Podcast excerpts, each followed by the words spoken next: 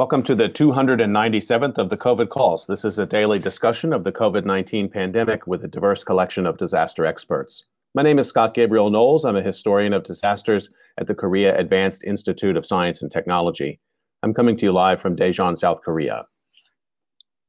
Today, I welcome Agnes Arnold Forster and Sam Shotland to discuss pandemic stress and burnout among healthcare workers.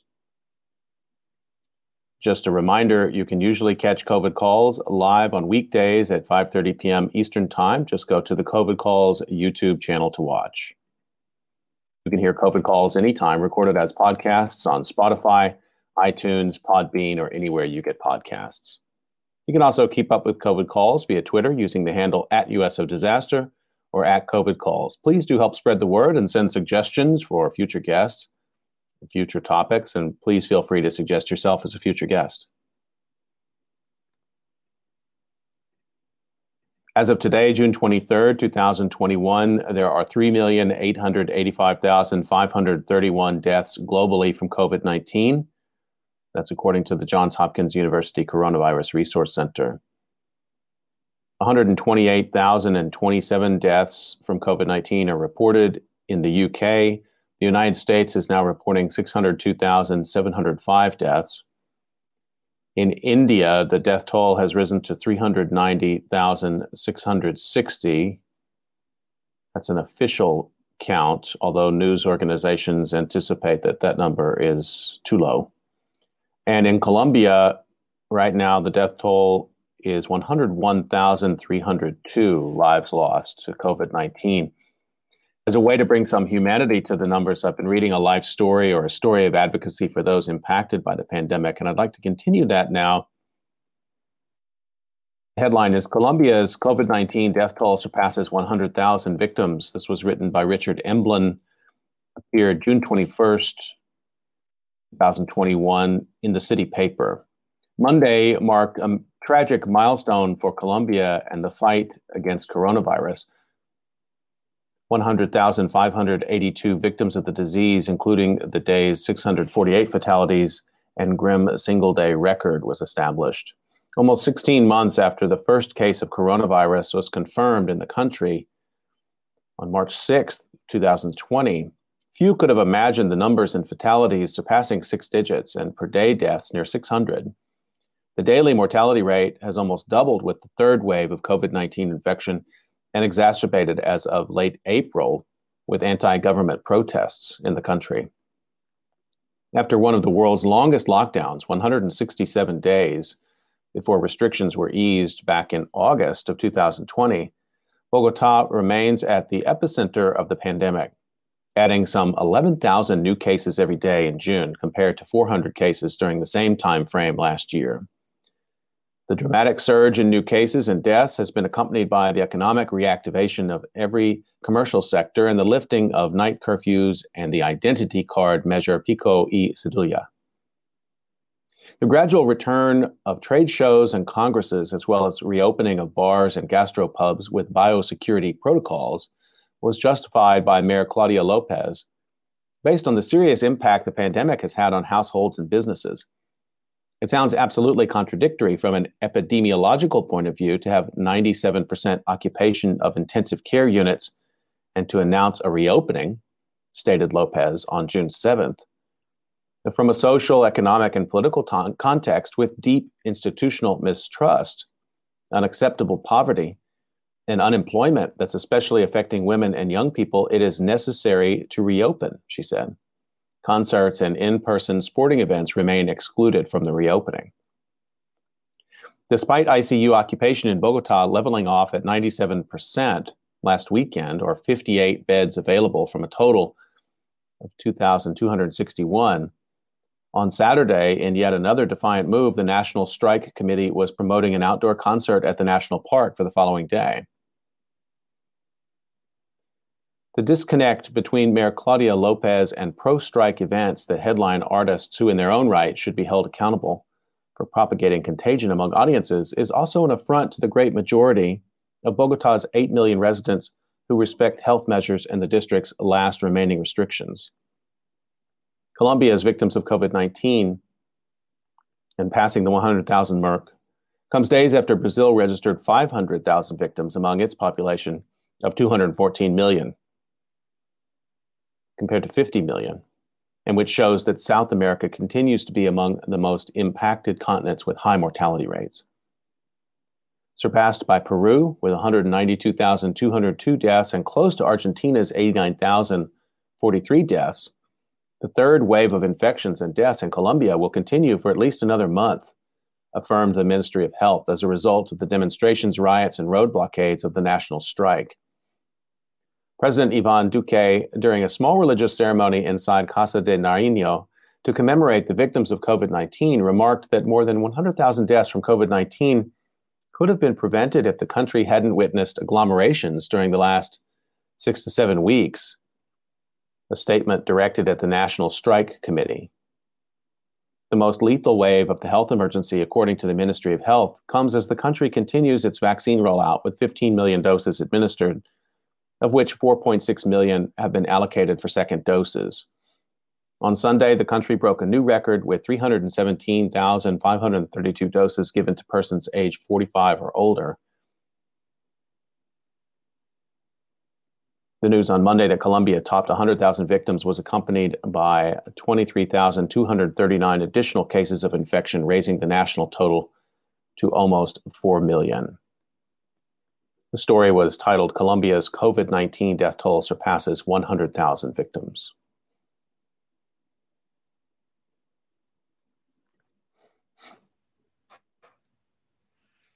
Okay, I'd like to turn to my conversation for today. Let me introduce you to my guests. Dr. Agnes Arnold Forster is a historian of medicine, work, and the emotions.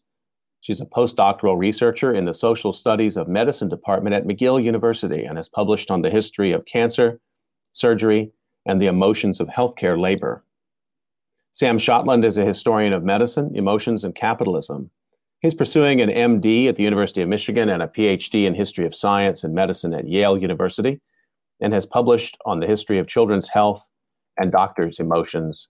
Agnes and Sam, thank you so much for joining me on COVID Calls today. Thanks for having us. Thank you for having us. I'll start the way I generally do, just to find out where you're calling from, get a sense of what the pandemic looks like there, perhaps the vaccination situation is there. Agnes, can I start with you on that, please? Um, sure. So Montreal has been a slow starter, I would say. Um, but it has got a lot better recently. Um, vaccinations are going up. I've had my first jab. I've managed to move forward my second. Um, and things like restaurants and bars are slowly opening up. And I think we're down to fewer than 100 cases a day now. So, yeah, it's been a long time coming, but it does feel like we are on a kind of positive trajectory, I'd say. And the situation on campus there, the things back to something that looks sort of normal, or or things still mostly closed down? Things are still mostly closed down, and there is talk about going back into in-person teaching in the autumn, but um, there's also uh, going to be a continuation, I think, of blended learning. Um, hmm. Questions about what international students in particular are going to do, because Canada has very quite robust border policies about people coming in and quarantining and things like that. Sam, same question to you, just about where you're calling from and how it's looking there. Yeah, so I, am calling to you from the bustling metropolis of Ann Arbor, Michigan. Um, but how, how, are th- how are things looking over here? Um, well, as you know, in, in fall of 2020, um, Michigan had a pre- had a pretty big spike in, ter- in terms of COVID, and now um, six well seven or eight months later, um, thing, things are are significantly better. Um, the univers- the University of Michigan has been uh, has been executing its uh, vaccine rollout program. Um, and I have I I was for, I was fortunate enough um, to receive the jab. Uh, I, am I'm, I'm a member of the uh, the Pfizer gang as, as opposed to the Moderna crew, um, and I, I, had that I had that occur in uh, early Jan- in early January. I was I was very very lucky as a, as a, as a medical student. Uh, things are things are opening things are gradually opening up over over here. Um, the the under the undergrad it's not remotely clear if the undergrad if the undergrads even noticed if there was a if there was a change uh, for not to more not to moralize um, but thing, things are things are definitely things are definitely opening up i happen to live in a um, a, med- a, medical fraternity in which we have there are 26 there are 26 of us, and our pol- our policies have, cer- have certainly changed, and, and, and we are we are um, gradually in, in allowing more pe- people to come into our house, uh, and if vaccinated, un- uh, unmasked, uh, and that, so that gives you that might give you some some sense of what it's like on the ground, or at least in, in the medical area in Ann Arbor. I think I'm not familiar with the concept of a medical fraternity. It's bizarre. it's absolutely, it's absolutely b- bizarre. So essentially, essentially, it's exactly what it sounds like. I mean, when, when you have when you have um, in the 1870s and 80s with the, with the rise of the of the Greek system within all, um, you also have this translate to um, medical schools, and um, and uh, at their at, in the 1920s there were approximately at Michigan at the University of Michigan at least there were about 12. I, I, this is a very um, don't perhaps don't cite me on this, but there were perhaps about 11 or 12 different medical fraternities, and it was a, it was a there were places of camaraderie, um, of studying. Uh, yes, people were boorish, and and I drank lots of alcohol. Not not to not un, un, unlike uh, certain fraternities today. Uh, luckily, at, at Michigan, at Phi Rho Sigma, where I, I, I happen to be calling you from, um, we uh, we are co- we were we are co-ed. I think we're, we're very I think we're very prog- I think we're very progressive, and I, it's perhaps been one of the best. It's perhaps been one of the best experiences um, I've had, and one of the best decisions I've made during medical school. So, but yes, wow. um, medical fraternities are under research chapter for sure in the history of medical education. Uh, That's fascinating. Now, thank you for sharing that. And it adds yet one more sort of social space to sort of imagine how infection control was understood and managed. But a particularly interesting, you know, with the questions around the dinner table at the medical fraternity about whether to lift lockdown. That's um, that's a serious amount of expertise at the at the table. I, if I could just follow up, I've been asking questions to, to guests who are based in North America where things have been trending mm-hmm. the right way. If they wouldn't mind sharing, also maybe a strong memory or association of the last 17 months that's something that really registers for them what this pandemic period has looked like and sam let me ask you that 1st mm-hmm.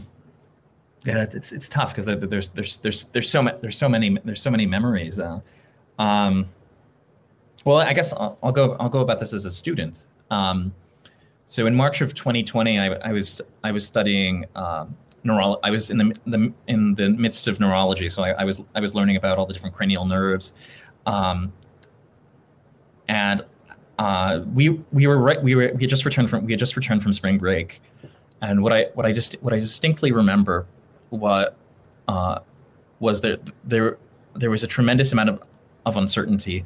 Um, class, classmates were classmates were uh, were joking joking around. The under the undergraduates were were still out partying. There was and and there was there was a lot of tension. And I, I and I, and I and what one of the things I uh, in the in the frat there eventually um, half of the frat would would, would leave to go would, would leave to go home. Um, and they were they were sort of they were sort of running on a bare bones. So, but what I remember was just this this existential dread because not we none of us were sure, and especially in terms of studying. I, I mean, um, of course, studying during um, uh, the George, uh, everything that happened with George Floyd was impossible. But with with the early days of COVID, it was uh, I I couldn't focus on sub uh, subarachnoid hemorrhages to save my life. Or Agnes, just thank you for sharing sharing that, Sam. Same question to you, if you, if you don't mind. Well, I had a slightly unusual, well, I suppose so many people's experiences are different, but I started, well, last March, I was living in London in the UK. Um, and so I moved to Canada this March, just gone. Um, and so that was the whole experience in and of itself, kind of trying to cross um, borders. Um, at this point in time, uh, we had a stack of paperwork like this big in order just to get through the, the various airports we had to travel through. Um, but definitely, I had a sort of similar experience of, um, I suppose, existential dread at the beginning March last year. I mean, I'm basically a five year old and I love my birthday. And um, my uh, birthday was on the 19th of March, which is right at the beginning of the pandemic, and when it was all starting to kind of become clear that this was not just any old virus and this was going to have some sort of like fundamental, you know, life altering um, impacts. And I think one of the things that was really tricky about those early days that then kind of continued being really tricky. And I say tricky, it's not like, you know, a big drama or anything, but that kind of having to navigate lots of different people's um, varying perceptions of risk or ideas about what um, like good behavior or like adhering to rules looks like, especially in the early days when those rules were pretty imprecise and you know the UK was very slow to lock down, relatively speaking, and so there was a lot of there's a lot of flex in there, lots of subjectivity in like what we thought we were able to do. And so me and all my friends and family trying to figure out what the right approach was going to be. Um, and so I remember that being particularly tortured and being, you know, particularly stroppy about having to, um, you know, not do the celebrations that I'd had planned, and then quickly got a sense of perspective, of course. But you know, it was definitely a, an emotional time. yeah, thank you for taking us back to that, and it certainly resonates with me the I think I've shared this before, but the the taking things off the calendar, which I was slow and reluctant to do, and I look back now, I'm like, I had things on the calendar for June that I thought I was going to do, like I left them on there till April, and there was something going on there that defies epidemiological wisdom. I just couldn't couldn't take them off the calendar. Absolutely, I was very similar. I had, I think, I had a trip for work planned to Canada actually last um, March and last, last April, and I just was so reluctant to commit to the idea that that was not going to happen. You know, knowing full well it was definitely not going to happen, but just sort of making that sort of emotional next step was was particularly tricky. Well, let's let's turn to, a bit to the, the conversation at hand and the research that you both have been doing, the work that you're um, bringing to us at this time. It's really an important set of questions and, and really innovative work, and I'm glad we have time to talk about it. Um, Agnes, I'm going to start with you on this, and it's just a kind of a broad question. So we're talking about stress and burnout and anxiety among healthcare workers, very broadly defined, and we're going to talk about that in terms of um, physicians, nurses, but also support staff of all different types.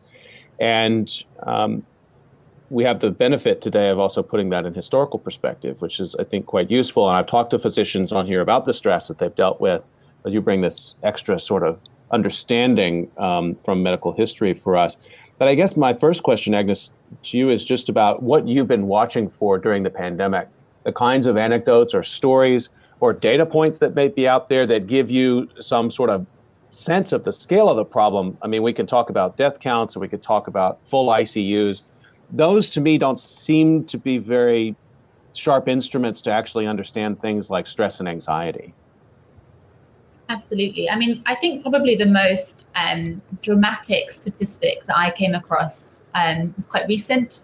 Um, I think it was in just in May of this year, possibly April.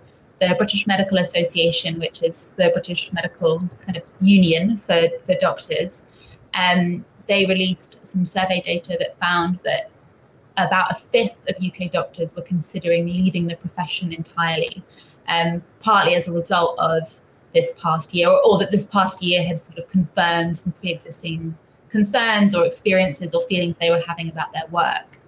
Um, and I think for me, that really tapped into some of the big issues that are so fundamental to our work, my work, Sam's work, which is that this is, you know, not just a sort of story of human cost, right? That this is not just a kind of an important um, subject to study because it talks about real pain and suffering experienced by people, you know, who are just going about their daily jobs, but also the kind of policy implications and the future planning, the workforce planning for big complex healthcare systems and how these sorts of emotional turmoils or these sorts of stresses and strains that people are placed under, um, that they can have this uh, really tangible impact on what we're going to do going forward. We need a robust healthcare system. We need a robust workforce in you know to deliver healthcare, mm-hmm. and these sorts of problems have really debilitating effects on how long people's career duration and their commitment to their to their careers. Um, so yeah, for me that felt like a particularly kind of poignant moment that summed up a lot of the stuff that I've been kind of thinking about and, and, and writing about this past 17 months or so. Sam, I'm going to bring you in on that. I mean, and you're as a medical student yourself. I mean, mm-hmm. um, it's a deferred gratification, right? It's a long training to then to then think that a fifth of people in the profession in the UK is a startling number that Agnes uh, sort of pulls out that people might be considering leaving the profession. It's not something you do lightly when you've committed yourself to that career. Absolutely, yeah, absolutely, absolutely. I, I, I think it's, um, uh, especially with, especially speaking as an MD PhD student, it's, it, it's, uh, it's very much the embodiment of delayed gratif- delayed gratification. But um, I think for, I, I think Agnes's anecdote is, uh, or Agnes's statistic is, is is very illustrative, and I and I hope that the one I prov- I, I am hoping to provide an anecdote that will hopefully um, yeah uh, juxtapose well with that. So yeah, for, for me, uh, for me, I I, th- I think a lot about the uh, what you could I guess you could call the mar- the martyrdom of uh, of um, healthcare heroes. As much as I hate the, as much as Agnes and I both dislike the term, um, especially those who have died by those of the uh, uh, those of whom who have died by suicide. I specifically, I I think of uh, Lorna, Lorna Breen, who was an emergency physician doctor uh, in New York at Columbia, at Columbia, I, I believe, who uh, who um, was diagnosed with with COVID, and, and then dur- and then during the uh, as I understand during um, and then eventually um, who had who had no previous history of any emotional distress, um, only to sort of deteriorate quite rapidly, and eventually died. And eventually uh, was hospitalized, and as I understand it, um, and then died and, and then died by suicide. And what I think about is that there are, there are a number uh, there are a number there are a number of these an, of these anecdotes that are that are circulating right now, and what and what ma- and what makes um, one death particularly exceptional, or what what does it what does it take to um, to create to essentially uh, create a, a, a, martyr, and it raises um, because because certainly uh, in the nineteen uh, in the 1970s you, uh, and, and earlier you see this you see a statistic that's quite frequently cited even one that circulates today in which um, a full class of doctors uh, will will die every year by suicide or or is lost every year by suicide. And it, it, what's interesting for me is it raises these it raises tension uh, these questions about the tensions between sort of the individual and the and the collective the way Agnes the, the way Agnes is talking about a little bit. Um, and also about the questions about who's ultimately who's ultimately responsible for the well be for the health and well-being of these practitioners. And um, what does it what does it take to um, to spark a what does it take to, to spark a movement? I mean I think of course of um, Libby I think of Libby Zion. Um, and uh, the residency re- residency reform hours.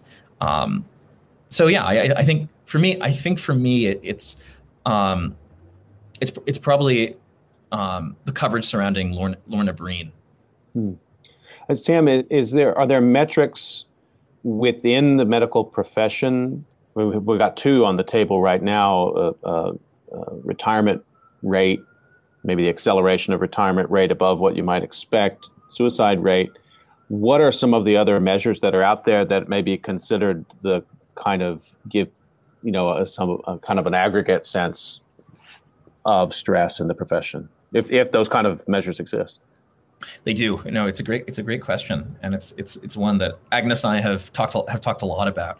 Um, yeah. So so um, there are there are efforts to to sort of um, look at biological variables as as well as um, social, more social science or, psycho, or psychological variables. So on the one hand, pe- people are, are, are attempting to um, track change. Uh, um, to they will they will do bio they they will um, do biomedical studies. So for for example, um, there is a study that was put out by um, someone who I, I, I, work with here at Michigan. Uh, his name is Srijan Sen.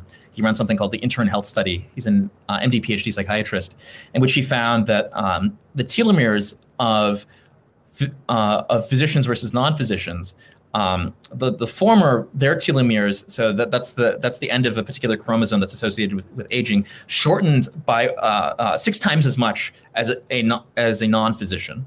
So, so certainly there's like there there biomedical um, metrics that people are using, and then and then and then and then certainly, um, uh, in, in terms of the more in terms of like the more psycho more like psychological questions, people are, are administering all kinds of psychological inventories, and um, so um, the Maslach burnout. I mean, because we're we're now in a sort of a, a an age of burn. Uh, we're I mean we're in an age of burnout or so uh, or, or, so um, uh, our, our, our boomer friends would tell us.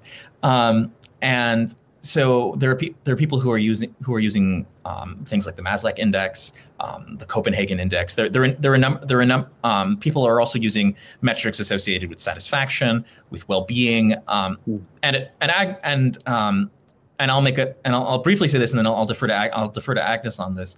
Um, but there's very much a reductionistic tendency in in in in, in, tr- in trying to talk about this, and, and on that, I, Agnes, I defer I defer to you.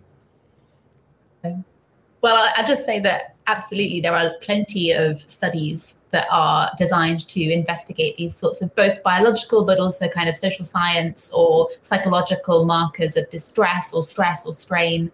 Um, and they all have different qualities to them or pros and cons as to how you know explanatory or predictive they are um, but one of the things that i find as a historian who's obviously someone very committed to you know narrative and sort of subjective evidence or people's like account of themselves is that um, whenever you're turning to science or or even kind of the more sciencey social sciences to understand emotions and people's like inner lives you know i always think there is a degree of um, limitation and in in those those sort of studies ability to really capture what's going on really capture the problems that people are experiencing. Um, and i think one of the things that's also really interesting about this sort of question of metrics is that there is an entire cottage industry of this research that has been going on since the middle decades of the 20th century. We have a huge amount of data at our disposal about these issues that well predate the kind of current COVID crisis. Mm-hmm, mm-hmm. Um, and, you know, I suppose again, with my kind of cynical historian hat on, I'm interested in like, what, what, what point do we turn from accumulating information and data to solutions? Um, because it's very easy to undertake. I mean, it's not very easy. I don't mean to dismiss the kind of intellectual validity of these this work, but you know, it's it's one thing to do a study of a community. It's a whole different thing to think about. Well, well, what do we do about this problem that has been shown time and time again to be a very real one and one that causes real harm both to individuals and to states and healthcare systems. I guess my cards are on the table in the sense that I asked you about the, the sort of personal anecdotes and the kind of data points you look at first before. And I'm glad you brought, you know, into discussion this cottage industry of metrics, and of course it applies uh, for satisfaction of all kinds of professions. Uh, it's a really nice point you make about how you operationalize those, and I guess COVID is going to be if you're if they're ever going to be operationalized, this is the moment in disaster studies there's always this sort of cautionary note where we say, well, if you've been waiting around for the disaster that's going to change the world, you've been waiting for the wrong thing. It's it's not going to happen. Maybe we'll come to that if COVID is somehow a, a moment where we get beyond the, the measures and the studies and actually get to changing practices. But Agnes, just to, to follow up with you a bit in terms of for doctors and nurses, let's say pre-COVID, what are some of the tools, strategies, ways that they describe um, how they cope with patient pain and death? You know, the kinds of things that most of us don't like to think about, much less talk about, and but are the daily work um, in the clinic, in in the hospital. How do they cope pre-COVID, non-pandemic? Yeah, I mean, it's a great question. It's also one that really depends on which member of the healthcare team you're talking about. And you know, one of the things I've written a lot about is surgery, and surgeons have a very different experience of um, patient death as, say, nurses. And um, thankfully, we now live in a world where very, very few people die in operating theatres. Some do, but it's very, very uncommon, very unlikely. Um, and then also the way that medical medicine has become increasingly specialized means that death is, is in of itself a specialism within medicine. You have people who are experts in palliative care and end of life care. And so, one of the things that we've seen over the course of the sort of 20th century and into the 21st is a kind of compartmentalization of death within modern healthcare, modern Western healthcare. So, you have people who that you, you have people who are responsible for a lot of the administering of care and treatment but then once a patient gets to a certain point they are sort of transferred over to a different person's responsibility. Um, and there are you know there's a great expertise in caring for death and dying. Like palliative care is a is an expert discipline. Um, and i think one of the th- well consequence some of the strange almost paradoxical consequences of this you know actually very i think positive move is that it has meant that when death surprises healthcare professionals who are not necessarily in those sorts of more specialist roles, um, it can be harder to deal with than if you are, you know, a generalist or if you're kind of in and amongst death all the time. You acquire a set of like, you know, emotional skills, both sort of self-preservation skills, but also the skills required to ameliorate other people's suffering, like caring for the dying or their loved ones. Um, and if and, and that's one of the things I think that was so difficult about COVID is that you know it threw a lot of people who had kind of got out of practice with dealing with death onto the front line of you know a mass death event. Um, and so that's both you know I'm not impugning their their abilities as physicians, but it does call into question their emotional capacities, perhaps in terms of like keeping themselves happy and healthy. I mean, happy maybe is too much to ask for, but you know, retain a sense of resilience and kind of um, robustness in the face of this sort of tragedy. Um, mm-hmm. It's something I think about a lot as a historian who's worked in the 19th century as well as today. Is that obviously, thankfully, today very few people. It's un- unusual in Britain and the UK, it, Britain and the US and Canada for a lot of people to die from a like respiratory infectious disease. Mm. Um, and the sort of that again, that sort of progress has sort of meant that um, whereas doctors in the 19th century were accustomed to this kind of event.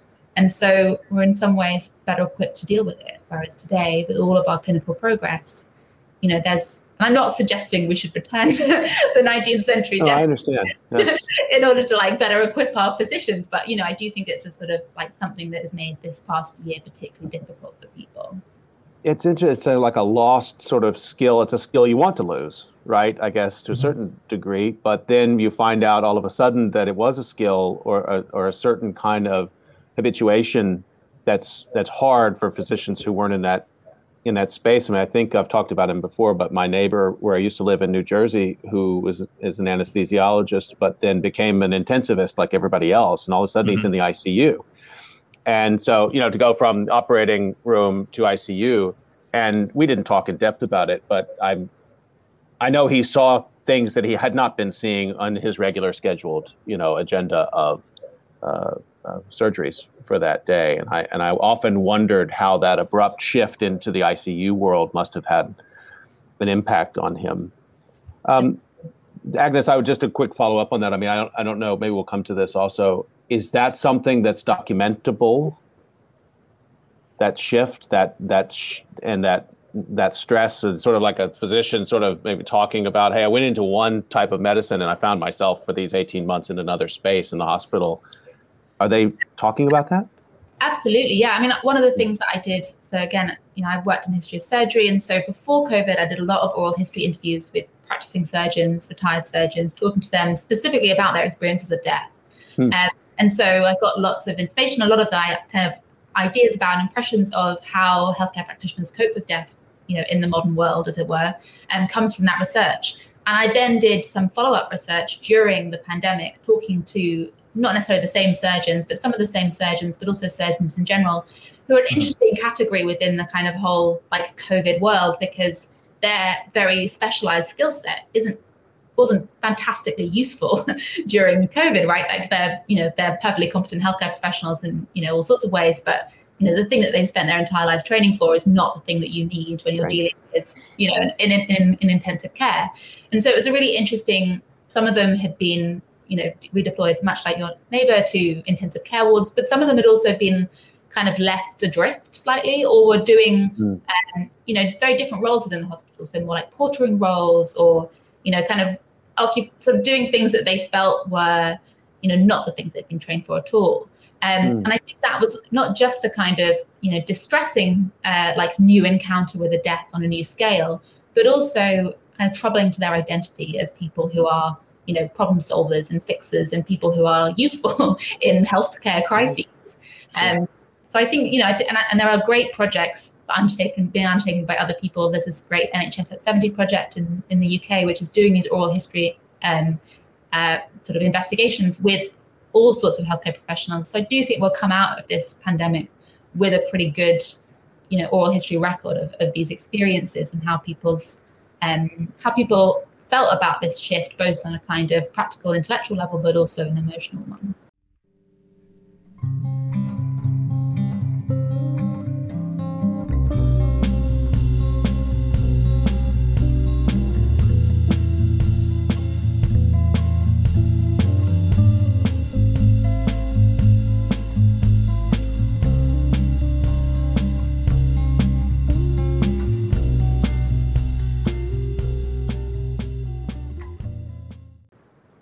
Just a reminder that you're listening to COVID calls, and we're talking about stress and anxiety during the pandemic with healthcare workers today with Agnes Arnold Forster and Sam Shotland. Um, Sam, I want to come to you and and let's bring history into the conversation. I'll hear from both of you on this. I'm going to start with you, but I, I want to give a quote.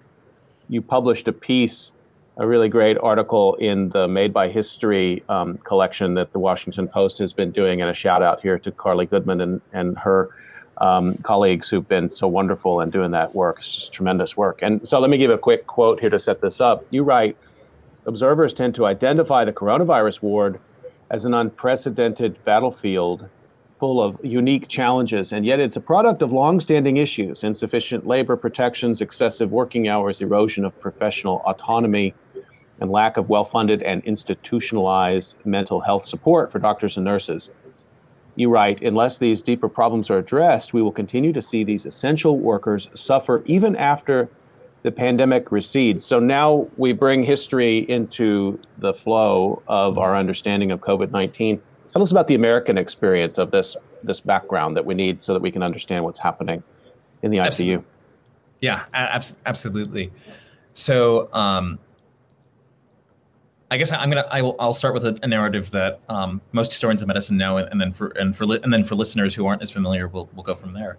Um, in the late in the late 19th century, you you you, you see doctors um, in the United in the United States sort of uh, um, consolidating uh, and cement and cementing their cultural and intellectual and economic um, hegemony, and as as a as a result, it, during the early 20th, early, like the early the, to mid 20th century period, you you, you see this um, there's this invocation of the golden age of American medicine, in in in in which and and, and this and this is uh, a very much very much uh, a myth that's that that is um, promoted to today. Um, but it, but it, but it's it's a, it's a it's a great heuristic because people will talk about it as um, that uh, will invoke it in such a way saying oh this is when when doctors were gods and, and, and there was patient defer- there was patient deference and, and um, uh, we were just we were just we were this this is um, we're, we're just we're just um, bacteri- bacteriology and um, um, and antiseptic aseptic and surgery are coming in, in, into being and and and the and all, all kinds of new te- technological and medical developments are, are, occurring. And then, of course, and then, in, in ter- and of course, in, ter- in, term, in terms of the, phys- the physician um, intellectually and affectively, there is there is there is this sense of the of the doctor. Um, the, the, cultural image of the of the doctor is, is sort of in, um, invincible and, and, heroic, and it's and and this and this is something that that gets entrenched more and more and more as as doctors are are um, relying upon this myth to sort of um, to cement their own their own expertise and their own cultural hegemony. So it's in this in this con it's in this context um, in sort of post World War II America, which is which is where I which is what I study, that you you, begin to see a confluence of different of different factors that that begin to to um, illuminate what we could think of as um, rightfully or wrongfully the origins of the modern physician burnout crisis. So you you you have many of the you have many of these cultural you have many of these cultural elements of, about um, vocation and ser- and service and who and, and what it requires to be a good to be a good physician. Um, and at this time, you you also you also see the there are these tremendous changes that are occurring in terms of the political economy of American medicine. Um, this is at a moment in which prepaid um, health insurance is, is coming into being in the 40s and the, in the 50s. That is that's already been being experimented with. You see the rise of Medicare and Medicaid. So the federal government um, uh, interfe- interfering or, or, or regulating, uh, depending on who, on who you ask. The AMA was not was not too happy about it, as you can imagine. Um, and so you have all these economic changes, and, that of course causes a, a great amount of um, distress. It causes a great amount of anxiety and distress on behalf of clinicians, and, and they and they start and they start uh, agonize and they start agonizing over the um, the impact the impact on, on, of how they're ultimately going to practice medicine. So while so um, and, and you and you see this in terms of discussions about house calls, in terms of clinic time, all, all, all kinds of stuff. And, it, and it's often expressed in terms of the language of stress and strain and, and, dis- and discontent. Um, for, you even hear the term uh, the disgruntled pediatrician uh, in, in, in, the 19, in the 1960s. Um, and Uh, but that's a that's a whole other story. So anyway, at this time at this time you have these uh, poli- you have these political you have these uh, political economic changes. You have these cult- these cultural changes. You also have you also have big shifts in in, in terms of um, understandings about how doctors are, are supposed to be social are supposed to be socialized. This is a moment in which med- uh, medical sociology and medical anthropology are sort of com- are coming into are coming into their own, and and uh, people are, are trying to understand um, the, the um, I mean, of course, like we, we have the Parsonian sort of sick role, but people are trying to understand how doctors are socialized. So we have the pioneering work of Renee of Renee Fox and many uh, and um, uh, Becker, um, and, and, people who are studying the boys in white. And of course, they have conflicting views. But it's at this time that people are trying are trying to make sense of what does it mean to be a doctor in the nineteen in, in the nineteen fifties at, at, seemingly the the the height of scientific med- uh, of scientific post war scientific medicine and there are also and in, amidst all of this there are there are also cha- there are also cha- there are also changes in the way medical uh,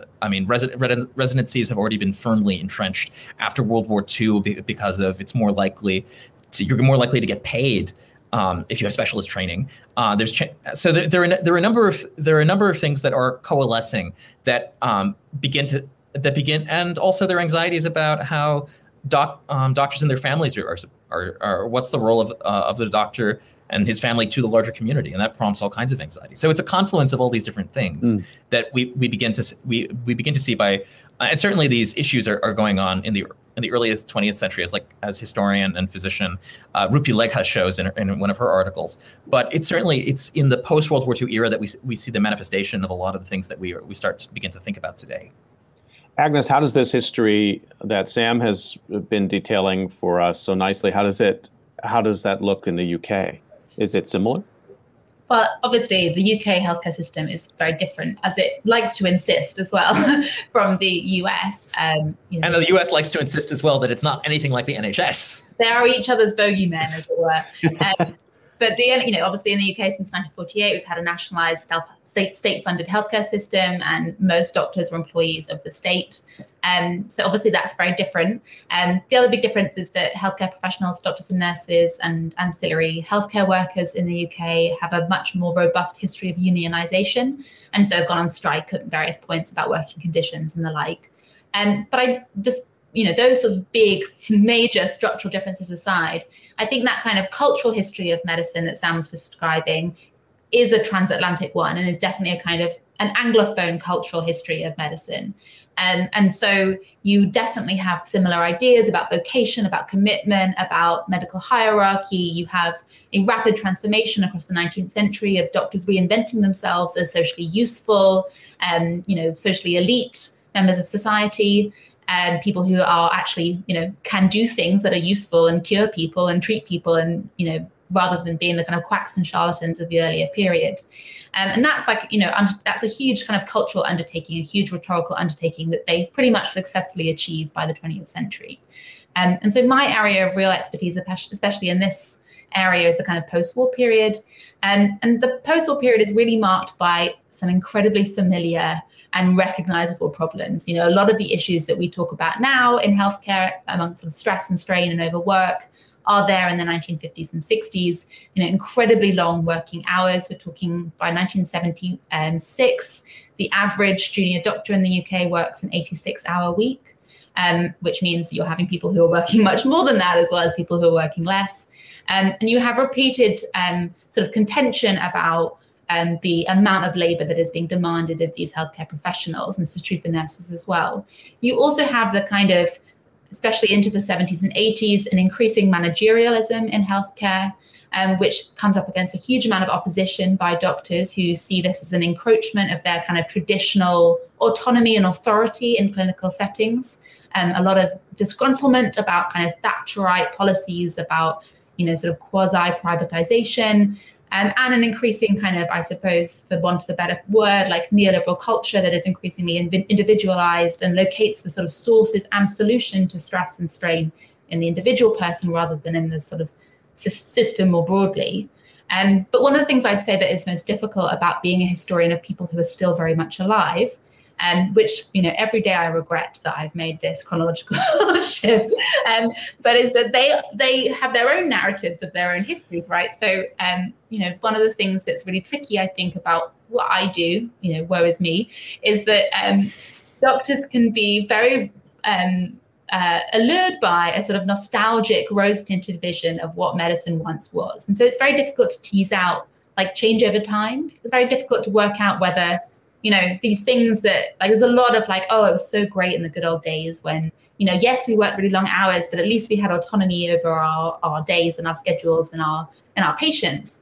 Um, and so it's quite difficult to tease out, I think, what exactly has gone on in terms of improvement or, or decline in the kind of quality of working conditions. Mm-hmm. But what we do know is that it's been pretty rough for a long time, and there's been a lot of study of this, you know, these negative working conditions or these poor working conditions.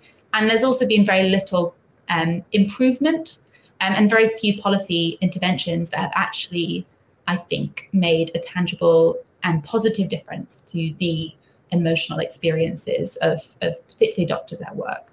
Mm-hmm. Uh, let's talk about uh, changes we may have seen in medical education, Sam. You know, again, back to this post-war period in the United States or anywhere else that you may be familiar with. Mm-hmm. This, you know, amount of stress and strain, and then how that begins to be reflected in terms of institutional change, doctors and nurses going on strike, whatever sort of forms of dissent there may be. Um, mm-hmm. how is that addressed in medical education throughout this period? Or is it? I, I don't know. I mean, one would think that the reality of the workplace then filters back to the preparation that you give uh, students before they enter the profession. But I know in some fields, like engineering, that's not always the way it has worked historically. Mm-hmm. Yeah, no, it's it's a, it's a great question. It's one that, it's one that I, am banging my head against the wall quite a bit, trying to trying trying to think through. Um, I'll take a, I'll take a here's my stab at it, I guess. Um, cer- certainly, um, in the in the 1950s and 60s, you uh, as you as you start to see um, sort of out as you I get I, um, outsiders uh, be- beginning to um, study study um, the um, the sort of uh, non-scientific aspects that in, in influence clini- clinical care in a, ver- in a very sort of external in a sort of very externalist sort of way. Um, you you start you start to you start to see them being these kinds of experts being integrated in, into medical education. So in programs like comprehensive care, um, uh, which was a, which was a, a, movement in, in the 1950s and 60s, tr- uh, trying to sort of um, it meant many th- different things to many different people, but in an, in an effort to um, get uh, to hint to sort of get at the um, the psychological the, the psychological and social experiences of patients and doctors and, and, and, try, and trying to create a, a, new kind of a new kind of medicine. So you, you start to see these experts sort of being being incorporated and, and sometimes listened to, um, most of the time igno- ignored in, in, in the beginning, um, which often prompts quite a few of them to go off in their own direction uh, in their own directions. But in, ter- in terms of so by the time by the time you get to the the seven by the time you get to the late 60s and early 70s, um, there's a lot of discussion about um, what would eventually be called physician, physician impairment due to um, uh, drug use, uh, so substance substance use, as, as, well as sort of emotional impairment, and you you you start to you start to see people. Um, uh, in terms of graduate medical, in terms of what we call graduate medical education, as well as undergraduate medical education, so medical school, trying to trying to create trying to create programs to uh, to, to monitor this. Um, meant uh, often often um, there there are some there are some activists who uh, in this in this period um, many of them many of them uh, students many of them um, aligned with the um, what would eventually uh, uh, many of them who were part of the house staff unionization efforts in the in the late 1960s through the early 1980s um, trying to fight for better work, working conditions. And you you, you find you find them um, pu- pushing for more uh, more um, psychological, uh, more psychological services, more um, uh, more flexibility in terms of work, and and the AMA actually the AMA actually partner, partners with them, and uh, in in the in the seventies. And but in terms in terms of how it plays out across the educational landscape, there are a number there are a number of these act there are a number of these activists, and you could say there's a network, but the, the, it's not particularly coherent, of people who are who are tr- who are trying to um, bring att- uh, bring attention to um, sort of a lack of sort of uh, of due to they're ping, um, pointing to physician impairments, but on the but on the other hand, they're also pointing to the emotional distress and dehumanization that uh, students are undergoing, and you start you start to see people in, uh, beginning to introduce. Um, what we, we think of as sort of proness wellness, wellness exercises and, and psychological psychological counseling, and and this fe- faces a lot of opposition and and, and the history uh, reflects um, particular in, uh, particular um, uh, institutional specificities. So, for example, um, uh, at, Duke, at, Duke, one of one of my historical actors, who was a medical anthropologist turned um, physician, uh, health and well-being activist, um, had the support of the chair of of um, internal medicine at Duke, and he was he was very successful. But um, but in a different department at Duke, um, like I think in radiology, um, this is in the late this is in the mid to late seventies. Um, they were not so they were not so supportive. So it it was very so, um, and and certainly, and then I'll give you an example here at the University of Michigan, uh, and th- and then um, I'll turn over to Agnes or, or however we wish to proceed.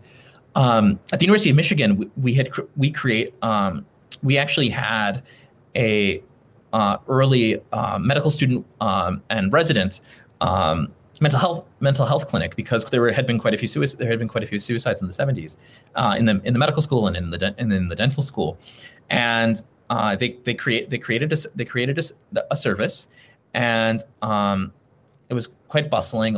Only and there and there were some people who were who realized that okay, there's it's politically expedient to have have this. We can't have students. It doesn't look good for the prof- It doesn't look good for the profession to have students dying by suicide. Um, and then only, only to have by, ni- uh, by 1985 to have the program sort of uh, vanish after uh, one of one of the um, the assistant deans who was r- running it uh, essentially took another took another job. So it's it very much reflects the institutional reality, the institutional and geographical realities, um, and oh, and certainly there were changes. There were there were lots of things that were proposed, but um, some stuck, many didn't. Hmm. Just, just a reminder, you're listening to COVID Calls. I'm talking to Sam Shotland and Agnes Arnold Forster today about stress and burnout and anxiety among healthcare workers. You know, I want to talk a little bit about culture in all of this. We've had our conversation has been talking a lot about, um, you know, within the confines of these professions and, and what's happening within the medical s- schools. And let's broaden it out to talk about, you know, people who are not doctors and never plan to be and hope to avoid um, the ICU, uh, avoid the hospital whenever they can. I think everybody probably so has, yeah, right, exactly, which is most of us, we hope. Um, but at the same time, the fascination is real, and and it drives the whole industry of medical popular culture. We all, I mean, everybody probably has their shows or their movies that they grew up with that define what they thought what happened in a hospital. For I'll date myself. It was for me, it was MASH and then Trapper sure. John MD. Now, my mom would talk about Dr. Kildare. Uh, later generations will have their own that they talk about. So, and I've thought about this in preparation for this conversation, and I thought, what did I, you know, even at that age when I might have been deciding, hey, am I going to go into healthcare work of some type? Uh, and I didn't have the science grades to pull it off. But if I'd wanted to, what would I have been thinking? What was the life of a doctor? and a lot of what was in that space were was formed by these medical dramas and one of the defining features of that was the stress and the strain on the physician and their ability to master it and overcome it because of the broader imperative of saving lives and so that they had to be sacrificed and they coped with it i think mash is quite brilliant at this because you see in the tent at the end of the day, the different doctors deal with it in different ways. Um, so they do. I think MASH is interesting because they do explore sort of varieties of emotional experience of physicians. But at the end of the day, they get up in the morning and they go back in the tent and they do another 18-hour day. So um, that's my very cursory sort of introduction to this. And I wonder, Agnes, maybe if you've been thinking about this, writing about this role of the heroic physician and what we do in the broader culture, maybe that we shouldn't in terms of building that myth? Absolutely. This is really one of my favorite things to talk about. So I'm very pleased you brought it up. Um, but yeah, absolutely. I mean, what we were talking before about that, like kind of medical culture, that sort of program of self promotion of doctors, is that it was really taken up with great enthusiasm by the producers of popular culture in the 20th century. Um, and so I am you know, primarily a historian of Britain, and in Britain they had the first basically the first soap opera in Britain was called uh, was a medical drama, a medical soap opera, also known as a carbolic soap opera, um, which was called Emergency Ward 10, which was exactly that thing of like heroic self-sacrifice, of um, you know, sort of uh, an emotional detachment. Um, you know, and and the surgeons and the physicians, the male surgeons, physicians, were also sex symbols, and this comes through a lot in my other great hobby, which is medical romance fiction from the post-war period, which was also all about cultivating this, you know, this figure of the doctor as someone who had a certain set of like very attractive, macho, machismo kind of traits, you know, very, you know, the ultimate like granite jawed, uh, you know, the, the man that you wanted to be with or be. Um, and you know they were almost always men um, and this is also deliberate policy. Like I've looked at letters and um, written between script writers and producers talking about how they want to cultivate a particularly positive image of healthcare professionals. You know, in the early years of the NHS, this is, you know, without being too cynical, this is propaganda for the medical profession. You know, benign maybe propaganda, arguably, but it is nonetheless propaganda. And I've also spoken to a lot of doctors who cite their um, uh, their experiences of reading these texts or watching these films or TV programs as one of the reasons why they went into medicine in the first place. So we've got lots of evidence to show that you know they do have an impact on people. And they also have an impact on patient perception of healthcare professionals and what patients can expect of their doctors and what they think a good doctor or you know good behavior looks like for a physician. Um, and this is important both for like emotional health in terms of like what kind of emotional models you can expect a doctor to have or you think a doctor ought to have in terms of you know resilience robustness ability to kind of self sacrifice you know sacrifice your own well-being for the sake of your patients. But it has also had i think quite a big impact on the diversity of the profession. Um, so medicine remains a very male dominated a very white dominated profession in both britain and the us um, and there is a lot of evidence like social science evidence that you know, one of the reasons that can dissuade or attract medical students into different specialties specifically, or people into medicine generally, is do they think they look like the doctor that they they know about or that they can imagine? Um, and and do they think they have those sorts of qualities, those personality traits that are supposed to be the ones you need? Um, and that also has its own impact on on well-being, right? And about how you whether you feel included in the profession, whether you feel like your your needs and your specific circumstances are being catered to.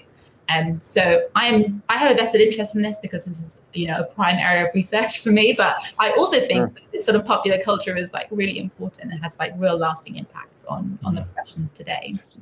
Agnes, do you think then that there? I mean, will we be expecting a, a COVID nineteen drama or um, certainly there'll be films. I wonder if you know I, I've been already thinking about this. What kinds of scenes script writers are already sort of imagining? There's so much of what's happened in terms of of death in COVID nineteen in the in the United States and in the UK has happened in in the hot. It's been a special kind of disaster that most people haven't had access to it, mm-hmm. and so you do need art as a way to grapple with it. I think. I don't know, as you said, the sort of propagandistic history of the medical drama maybe doesn't give us as much hope as one would like that they will that we can examine it in all of its complexity. But you know, TV has come a long way, certainly in the last twenty years. And, and representations of doctors have come a long way. I mean, you know, something mm. like Grey's Anatomy is you know sentimental, but at least it is you know it's got colorblind casting. It's got a big range of people who are in different sorts of roles. You mm. know, that's like obviously a good thing. Um, and I do think we'll see a flourishing of of COVID related culture. One of the things that I've thought was quite interesting in the UK is how long running soap operas, both in hospital settings and outside hospital settings. So we have one called Casualty, which is like a kind of, you know, week n- night TV program that runs every week. Um, and where they included COVID storylines and where they didn't. And they'd mm. obviously had to kind of navigate that quite carefully, you know, to what extent are you offering people escapism and what extent are you offering people realism? Mm-hmm. A big question.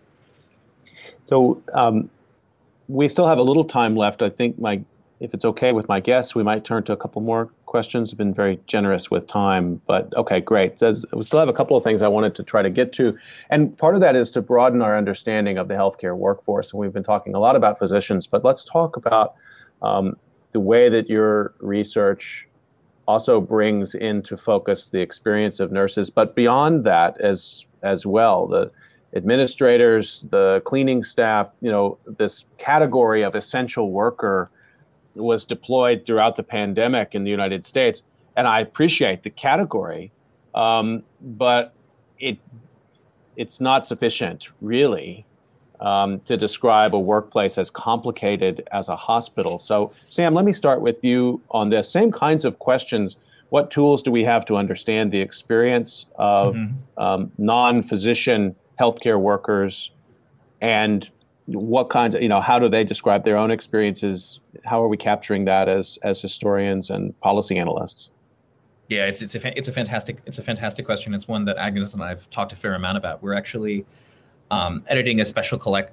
Uh, we we've just sent in a proposed well uh, a special collection for the Journal of the History of Medicine and Allied Sciences, which is trying to attend to all healthcare workers' experiences, in, inclu- including non-clerical staff, porters, um, uh, not as much genit- janitorial stuff, but social workers and, and nurses, a, a, a whole uh, a whole smorgasbord of of, of workers.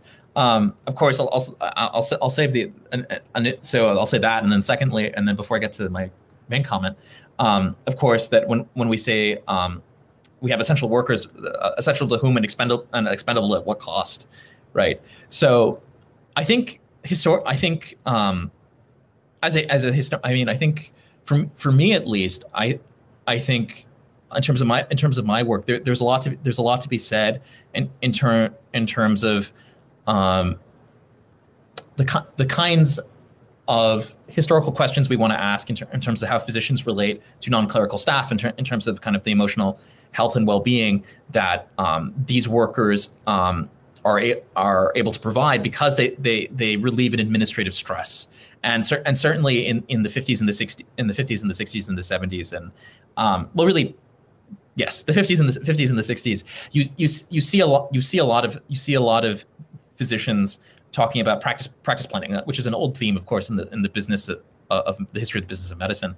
And you see about the role of the medical secretary and the and the and, and the role of the uh, of the MA and of others, and essentially suggesting that there there's an there is an important role. Now that's just from the physician perspective. From from the perspective uh, from the perspective of um, not, uh, of the non physicians and, and non nurses, I would um, I would I would argue I would argue that there are many there are many ways to get at this. Um, some like historian uh, Gabe, historian Gabe Winant has argued in uh, in his his book about sort of the rise of um, the decline uh, uh of steel and the and the rise of care that um, it's very it's very much the um, the racially the racially marginalized and, and, women who are, ta- who are who are taking who are taking on, on these roles. And he beautifully illustrates this in, in his book in, ter- in terms of uh, in terms of um, trying to give a, a, a, cultural history. Trying to uh, it's it's it's really a a economic and policy history, but he does get at the social texture of this. So there are many way, different ways to do this. So um, I'll give you an example. I'll give you an example, and then Agnes, I'll turn over. I'll turn over to you. Um, so in New York, there there is a one of the of the biggest uh, healthcare workers unions uh, is called uh, Local 1199, and uh, in this uh, in this in this period, um, in the late 70s, early 80s, they create they um, um, they create the um, the commission the organization commissioned a musical by pro- by prominent um, composers and writers. Um, Alan Alan Menken being amongst Alan Menken of The Little Mermaid and and other Disney musicals amongst them. And they did oral histories, and you can. And what's so amazing about this about this musical is you can you can read against the grain to get a sense of what it was like to be a healthcare to be um, a worker. So they t- they're talking about race, they're talking about sex, they're talking, talking about misogyny, they're they're they're they're talking ab- about the grind. There's even a song called Burnout, um, uh, from so there absolutely so there I, I would argue that the way to access this is very much a culture through cultural history and uh, i'm hoping to explore this in a project at some point. So this is um, this is me testing out a few ideas. But yes i think i think you can i think you can access this through a variety of different ways. Agnes just bring you in on this as well. If you want to extend, extend anything sam's talking about or your own perspective yeah, absolutely. I mean, I think the history of medicine in general, the history of medicine and healthcare, has overwhelmingly focused on the experiences of doctors and to a lesser degree nurses, and has really paid very little attention comparatively to all the other members of the healthcare workforce who are, you know, essential to the running and delivery of care and treatment. Um, and this is, you know, true both as a sort of like academic point about academic history, but it's also true about like healthcare policy and sort of healthcare coverage and these sorts of broad categories of essential worker or key worker, you know, collapse, I think, a lot of variation within those big categories. And um, because as someone who is, you know, deeply invested in what Sam calls like the moral imperative of looking at the history of physician well-being, you know, you also have to acknowledge that doctors are you know have a huge amount of social intellectual and financial capital um, with very secure um, you know jobs um, whereas most of the people that we're talking about here, you know, porters, administrative staff, um, cleaners, and people involved in the laundry, at least in the UK, are much more likely to be on insecure contracts, zero-hour contracts, and um, have don't have the same protections um, that are uh, that are well should be um, owed to physicians and nurses, um, and are also, as Sam mentioned, m- more likely to be from um, migrant communities or people of color or women. Um, and so you have this sort of compounding of, of um, sort of vulnerability, I suppose, in the kind of especially in like the high risk environment of a COVID ward, where you know who is who is worthy of protection and who is not, and, and they and they deal with very similar issues like emotional turmoil, the stresses and strains of both patient care and workload and all that kind of stuff, but without necessarily the same um, protections, both kind of legal and employment protections, but also without the same kind of cultural devotion or cultural commendation. Um, and so I think it's you know really crucial that we include them in our conversations about these these issues. We're, we're almost out of time. I just want to get one more question in, and it comes back to the Washington Post piece that you wrote, uh, and you make the claim there, which I'm very fond of this kind of claim that uh, you know the platform for good policy making as we come through and to the other side uh, eventually of this pandemic um, has to be the historical experience. It can't just be COVID. It has to be the historical experience before COVID and then the life of COVID for healthcare workers. But I'd like to hear from you both about some of the policy interventions that you think are possible. And I'm particularly interested not only in ones that might be ratified by law, but also changes that happen within professional associations, unions, rules of practice. A lot of times that's where you see impactful, in my experience, impactful institutional change before it reaches uh, the law, if it ever does. And so, Agnes, let me bring you in first on this, you know, problem of policy, rules changes, and what we can learn from history to make better policy.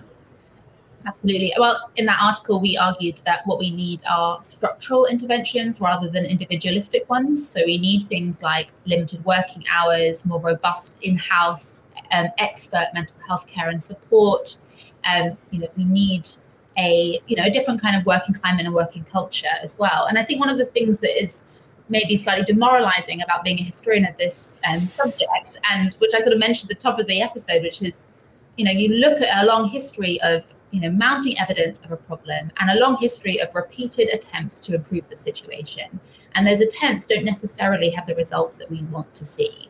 Um, and you know, I'm concerned that going forward we will continue to make those same errors. And I think one of the things that history can be really useful in doing or illuminating is helping us understand why have these interventions not taken? Why have they not worked?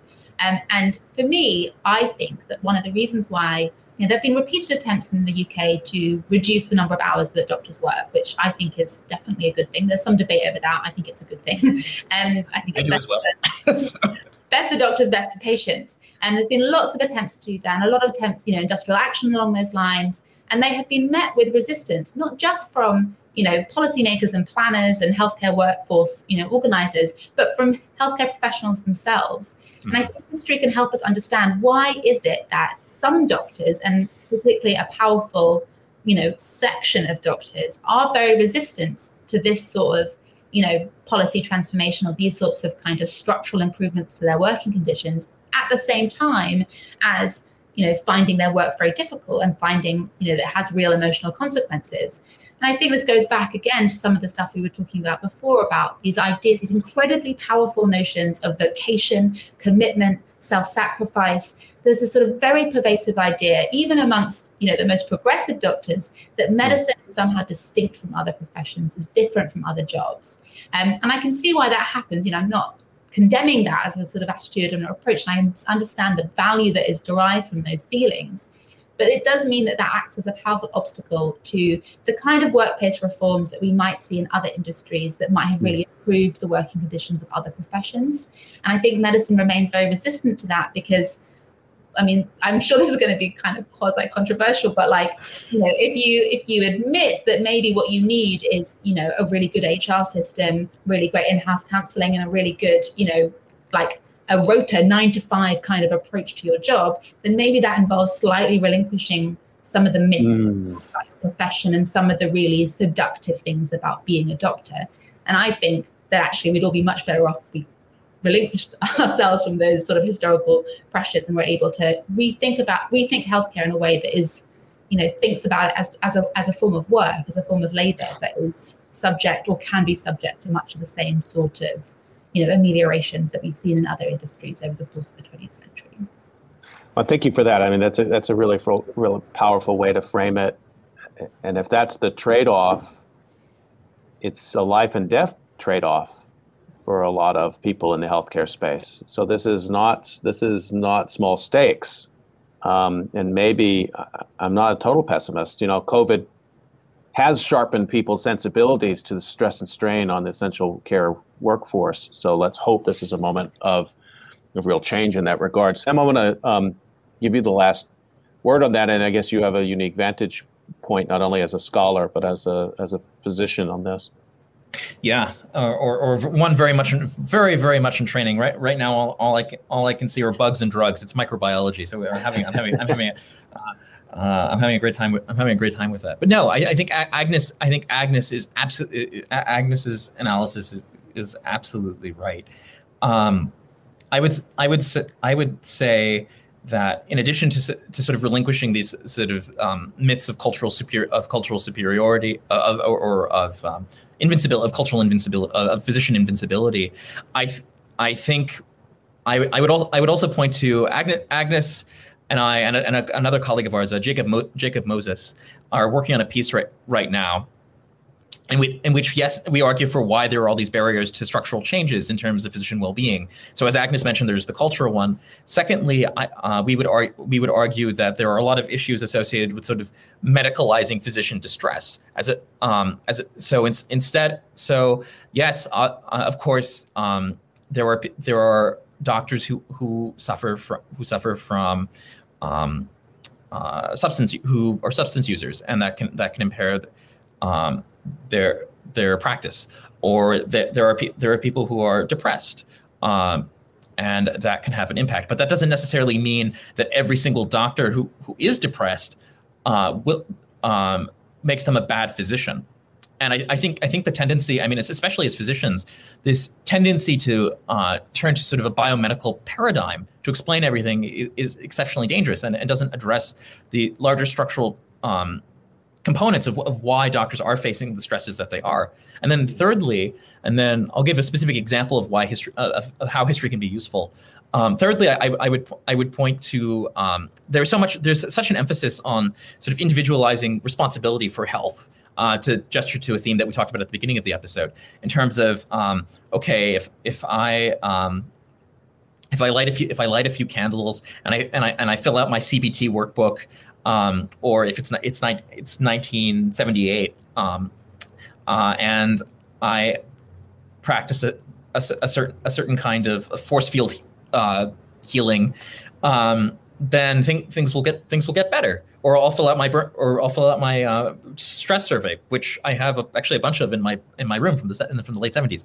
Um, as opposed to sort of addre- uh, addressing larger questions about um, uh, working hours, ab- about staffing, about precisely the things that Agnes mentioned, and then finally to sort of um, uh, to make a comment, I think um, for me at least, the, the, reason I got interested, the reason I got interested in this work is is highly per, is highly personal. As Agnes suggested, there that um, so I actually I actually took some time off of medical school for mental for mental health for mental health reasons, and um, I'm now I'm now back I'm now back and I'm I'm, fin- I'm finishing up my first year of medical school, and I've watched a number I've watched a number of my classmates who've really who've really struggled, and um, to me and and of course having stu- and having now studied the history having studied the history of this or studying the history of this and of what will hopefully be a dissertation will hopefully be a dissertation project uh, knock on wood or or, or I guess um, well, I'm not sure. I'm not sure what, what, what the substance are, is over in the window windowsill, but um, there is a, there there is a, there is a moral imperative, a, moral urgency to this kind of work, to uh, in, in terms of looking out for the well-being of our colleagues, and frankly, uh, for uh, the well-being of um, uh, individuals who just interact with the healthcare system, if you want to use the word patient, sure, but just people who interact with the healthcare system. I think there's a real moral urgency to um, heal the healers, uh, as uh, as trite as that expression is, but it's true. You've been listening to COVID Calls, and you can catch COVID Calls most weekdays at 5:30 p.m. Eastern Time. And please join me tomorrow at 5:30 p.m. Eastern Time when I bring Adam Rogers, uh, staff writer for Wired Magazine, back to COVID Calls. Haven't talked to Adam in a while.